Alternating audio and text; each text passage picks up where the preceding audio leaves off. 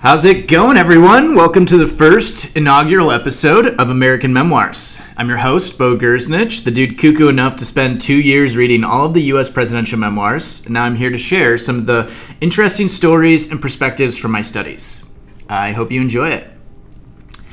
For today's episode, I'm going to take you all the way back to 1824 to the election that decided the sixth president of the United States. Uh, this election was significant for a lot of reasons, and if you are very interested, you could go ahead and Google it and do a couple of the research for yourself. Um, but I'll give a quick uh, highlight recap. Uh, this election was really a, a, time of transition for the country. The previous five presidents were all founding fathers of uh, the Union. So you talked about George Washington, Adams, Jefferson, Madison, Monroe. All of those guys were founding fathers. Uh, and this election was really the uh, tip of the hat to the next generation of, of leaders in America. Uh, so we no longer were uh, tapping the people who were signing the Declaration or the Constitution. We were looking for, uh, you know, the next generation of, of American leaders. Uh, so that actually caused a lot of division because people didn't really know who those leaders were. there's a couple different things that play into part on that uh, that we can we will go over later. Uh, but really, it was a, a, time of political division, and a lot of historians will say that this election in 1824 was actually the first one uh, of a true American election. Uh, so, it, what I mean by that is it basically brought into play, you know, modern politicking.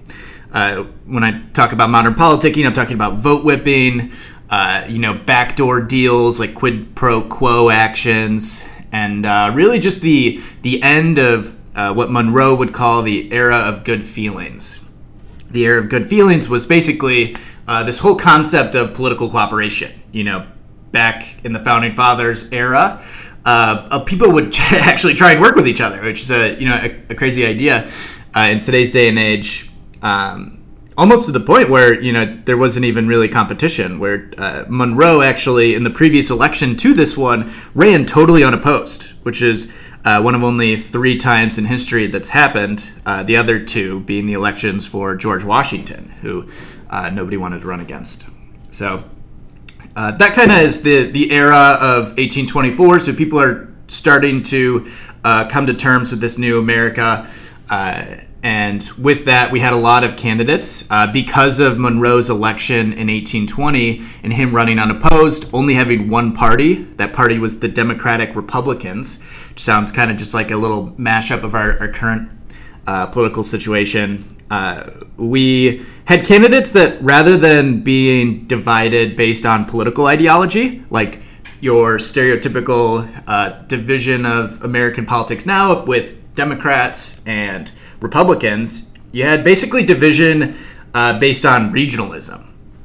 What I mean by regionalism is like, uh, you know, you had a candidate from the South, a candidate from the Northeast, a candidate from the West states. Uh, and so we, we had four people running under uh, the Democratic Republican Party, uh, all just trying to take their own states up to the top. So uh, I'm going to quickly go over the major players of this event. So the first four are going to be the four candidates that were receiving votes uh, in the election. So, number one, John Quincy Adams, uh, the son of the second U.S. president, current Secretary of State. Uh, also did a lot of other cool things. Uh, if you ever read his diaries, he's kind of a right place, right time kind of guy. He was minister to Russia when Napoleon was uh, sacking Moscow and uh, was there for the 100 day return in Paris of, of Napoleon uh, Andrew Jackson, who at the time was was really not a politician, more of just a uh, really popular war hero, which is a theme you'll see throughout American history, is um, you know war heroes uh, having good political uh, odds in the future. So.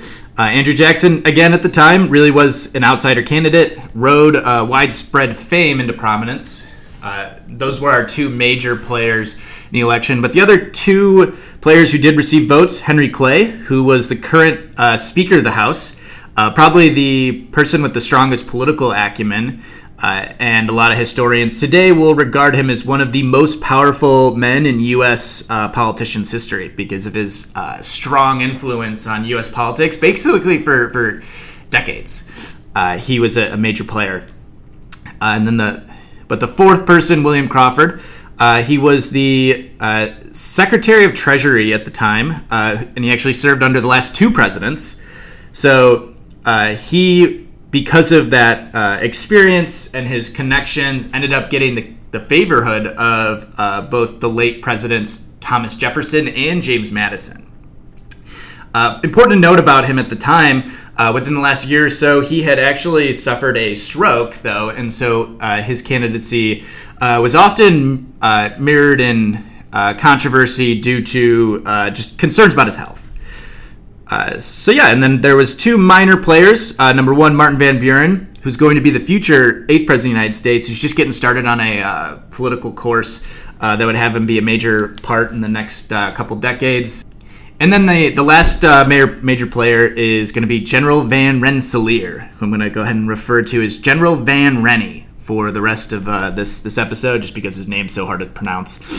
Uh, but he's actually a top 10 richest American in history. So think about Ford, Gates, Musk, all those guys who have a ton of money now. This guy's right up there with him. Uh, and uh, he's actually also a war hero, same as Andrew Jackson.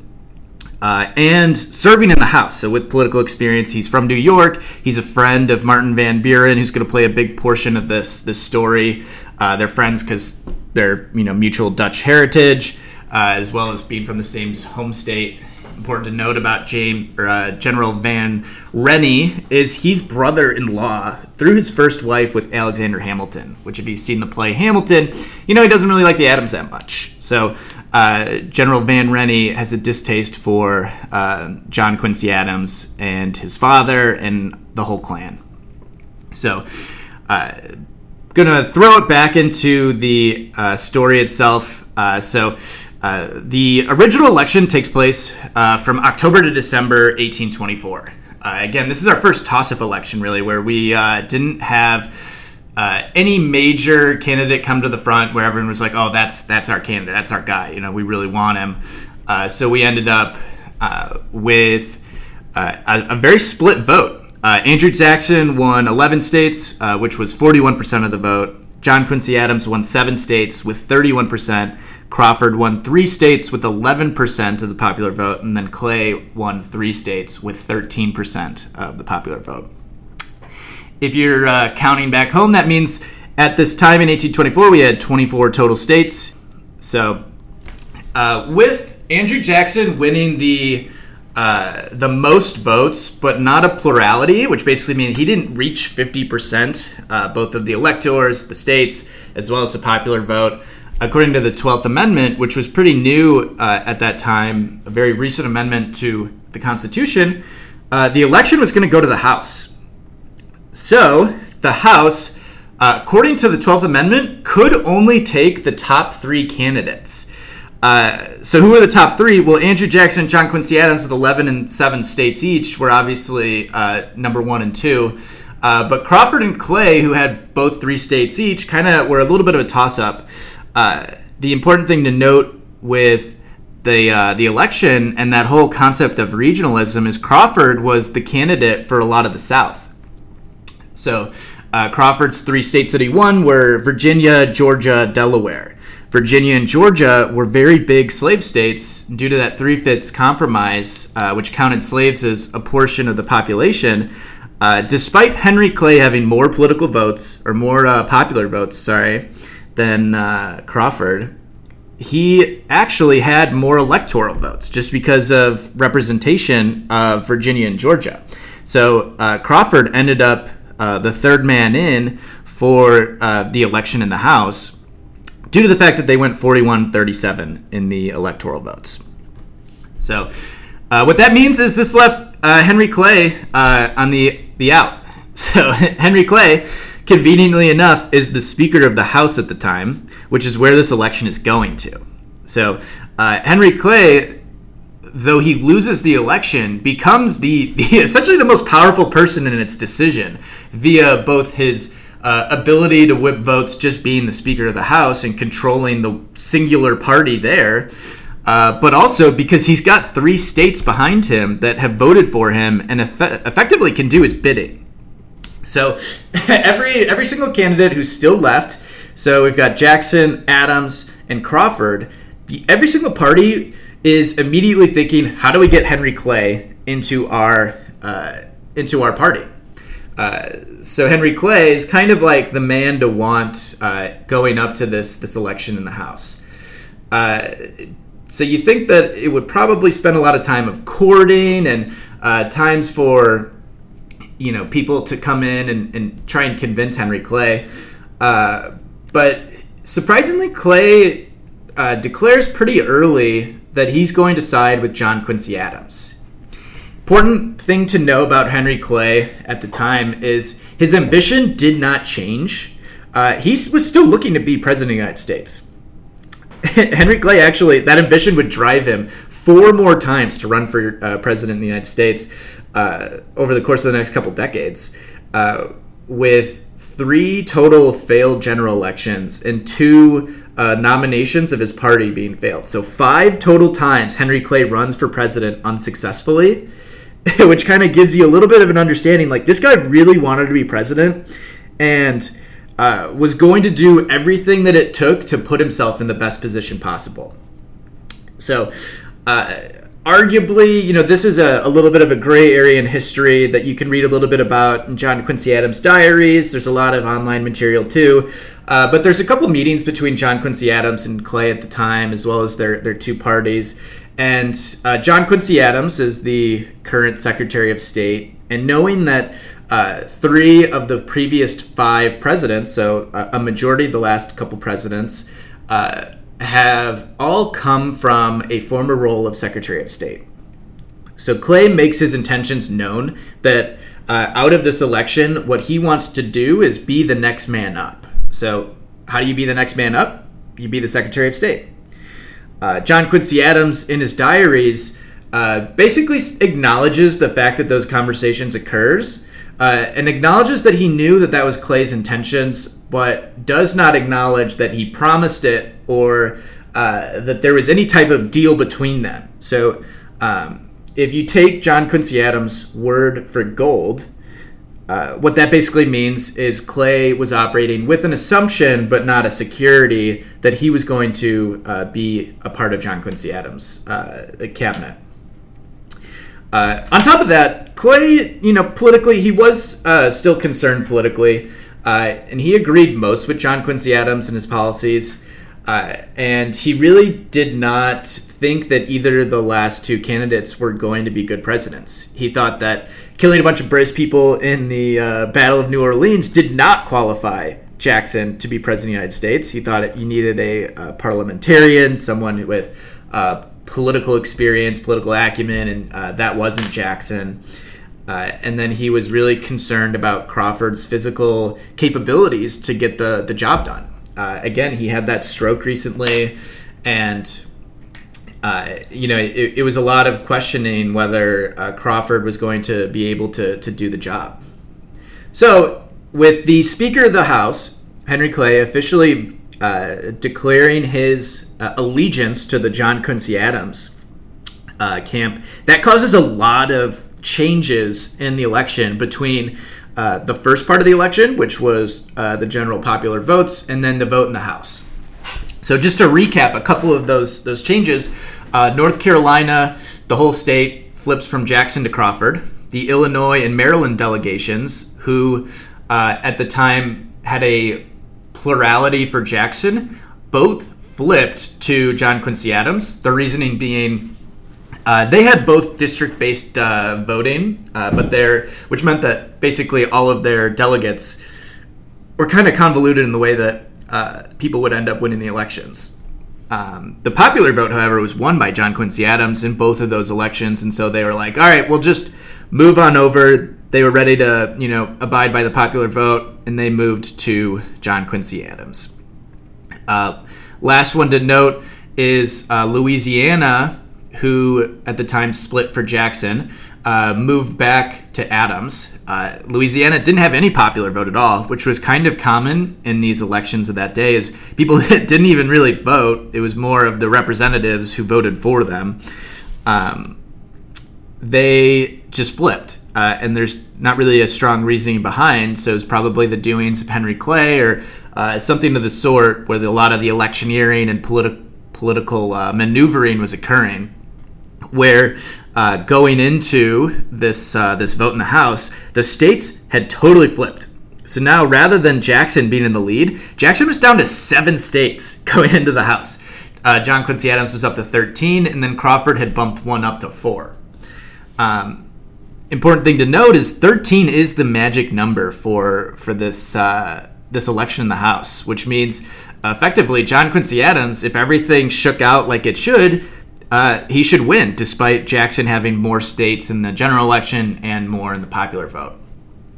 Uh, the problem was Henry Clay did not have full power of the House or full power of, of D.C., and uh, there was a rise of prominence of a, political, you know, polar opposite of him in the form of the eighth president of the United States, Martin Van Buren.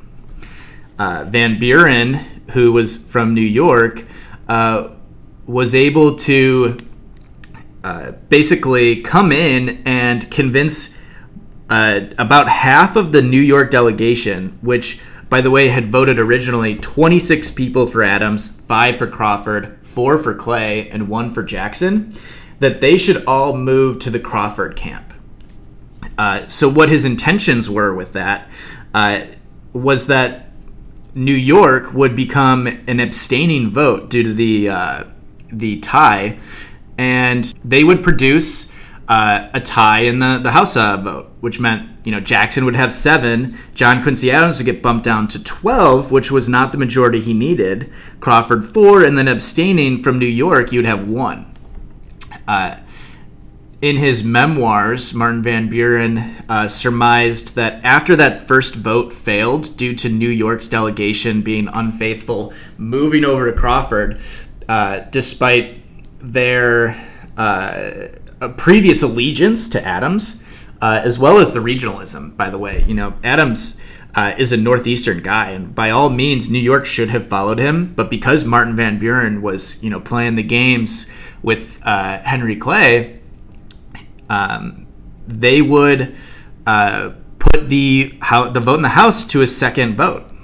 So that second vote, uh, Martin Van Buren surmised one of that Maryland delegate uh, would flip again. If you remember, Maryland originally went for Jackson, and the first vote was going to go for Adams. Uh, Van Buren's like basically guaranteeing that one of their delegates would flip back to Jackson and then John Quincy Adams would fall to two states short of the needed 13. Uh, his goal past that is that after John Quincy Adams gets bumped down to 11 states, uh, which is two lower than he needed, then basically all of the workings that Clay had done to try and position John Adams and position himself uh, in positions of power would basically fall apart, and all of the reps at the time would uh, recalculate and they would uh, feel more obliged to abide by the wishes of the popular vote at the time, which 41% still wanted to elect Jackson. So that was Martin Van Buren's goal, and he was very, very close to it too. Uh, he, according to uh, his whipping, had the uh, amount of votes needed, but the votes, as, as all things with humans do, that you know people needed to abide by their word. Uh, and that's kind of where the gray area comes into play here. so, um, the Clay camp, who's uh, trying to keep everything together on their end, knows that uh, there's a weak link in the New York delegation. So, that New York delegation, uh, one of the individuals in there is our good old pal, General Van Rennie. Uh, who was historically known as being uh, fickle, and he was the most fickle of the group. Uh, and so Clay was uh, putting considerable pressure on him to switch. Uh, I won't uh, go in and quote it because my uh, fiance thinks that it's a little bit too boring to read the autobiographies of, of Martin Van Buren. but it's really interesting if you wanted to uh, read. It's around like one page, 150. Uh, the uh, election at the time that day, uh, basically, General Van Rennie's going back and forth between uh, Van Buren and the Clay camp. Uh, he starts with Van Buren. He confirms. He tells him, "I'm gonna. I'm not gonna vote for Adams." He doesn't even like Adams as a person. Remember, because his brother-in-law is uh, Alexander Hamilton. So he's basically known for many years. He does not like Adams. Uh, but Clay, you know, and his buddy Daniel Webster meet with uh, General Van Rennie right before the election uh, in the House, and they really cook up a crazy story how the political implications, the whole fall the Union, doomsday kind of thing, if this election is not decided. And that really, really upsets General Van Rennie. Um, but he leaves the meeting and he tells the New York camp that's trying to uh, basically push for Crawford that it doesn't matter what Henry Clay told him. Uh, it is irrelevant because he's going to stick to his word. He's going to vote for Crawford, and the election is going to go as Martin Van Buren wants it to. Uh, so he's sitting there in the house, and he, he is uh, very physically disturbed. Uh, so Van Buren recounts that he's watching this guy, and he's he's very disturbed, uh, and you can tell that there's just a lot on his mind. Uh, but at the time, they're they're passing around the box that's collecting the votes, and General Van Rennie, uh, as he was known to do at the time, uh, he uh, bows his head and basically prays to God, prays to his maker, and he's like, What am I supposed to do? He's seeking guidance. Uh, he's unsure whether he should vote for Adams or Crawford. Uh, and in this moment, as he's he's requesting this assistance for God, and he's got his head down and he's looking on the ground, he opens his eyes, and as he opens his eyes, he sees a vote on the ground. And that vote has John Quincy Adams' name already written on it.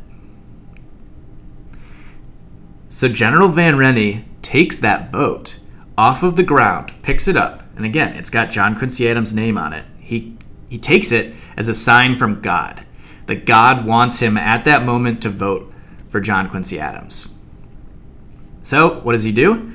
When the box gets to him, that vote goes in it, as General Van Rennie's vote. Uh, when the uh, votes are counted, the New York delegation ends up uh, going for uh, Adams by one singular vote, which was General Van Rennie's. That meant that uh, the New York delegation stayed put. John Quincy Adams had 13 states, ends up being elected the sixth president of the United States. So, crazy time.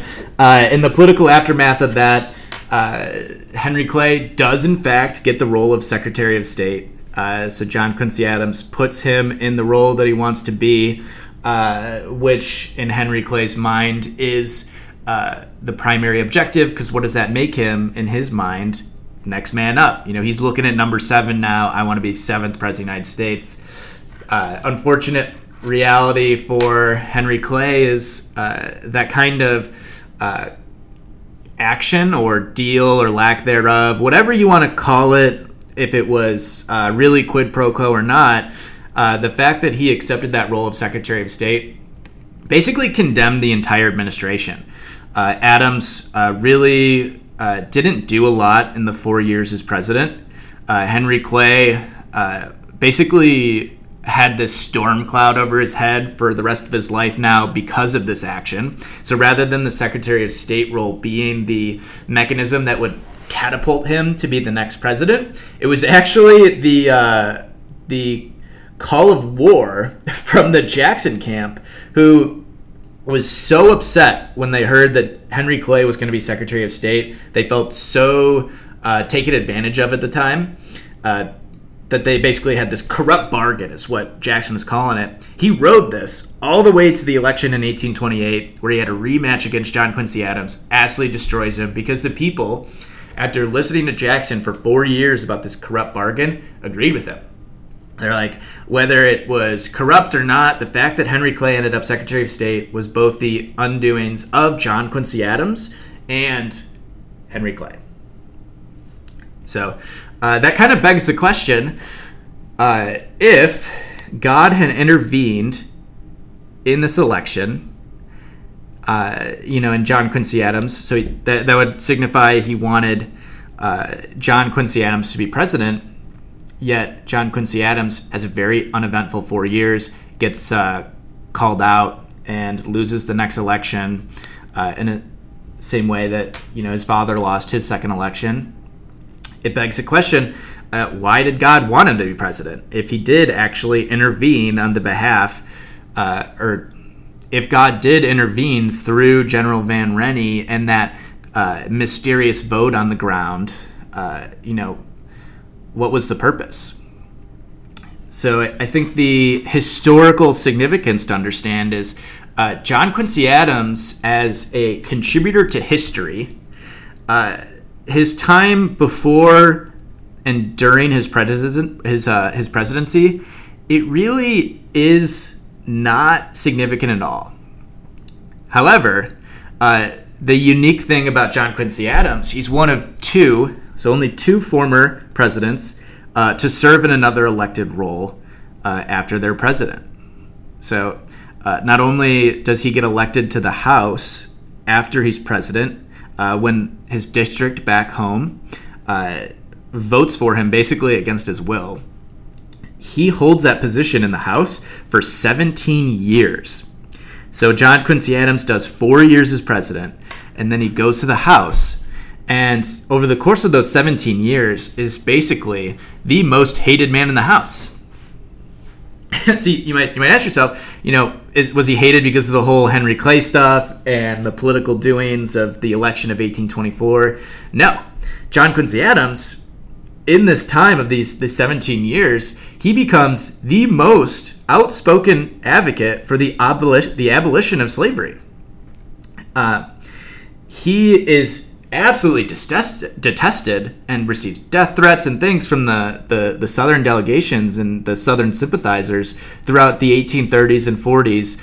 Uh, as he's fighting against slavery in D.C., he's arguing uh, in front of the Supreme Court. The uh, case of the freeing of the slaves on the Spanish vessel, the Amistad, uh, which is basically uh, a group of slaves on their way into slavery, overthrew their captors, and wanted to sail home to Africa. Uh, but most importantly, John Quincy Adams is fighting this uh, thing called the gag rule. Um, at the time, in 1830, uh, this was the first time that slavery was becoming more of a topic of discussion beforehand it was kind of just a status quo.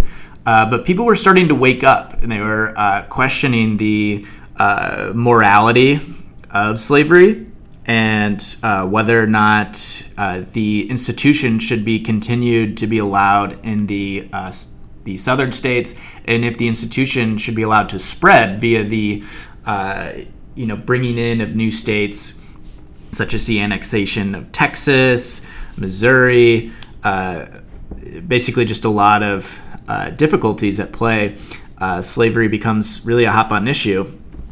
And because of that, in the 30s, there's this uh, implementation of this rule in the House called the gag rule, uh, which was in place for eight years from 1836 to 1844, which basically meant the House would not talk about slavery at all.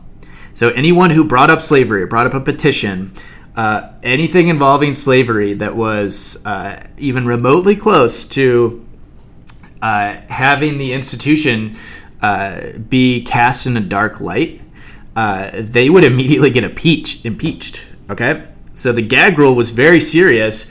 it effectively meant that the conversation that people wanted to start having in the 1830s, which was the morality of, of slavery, was being gagged out by this gag rule, and John Quincy Adams made it his mission to get this gag rule abolished. And in 1844, uh, he actually does that.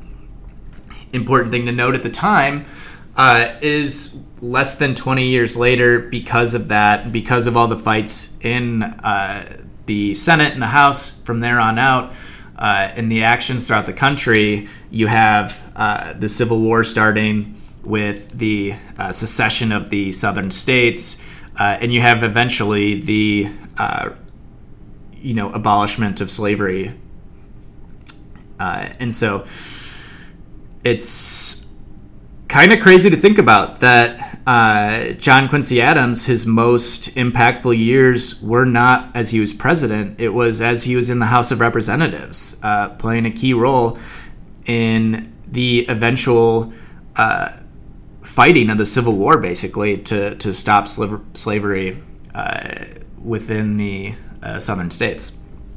So uh, the question originally posed is if God did uh, have a hand in the election of 1824, was that potentially the reason?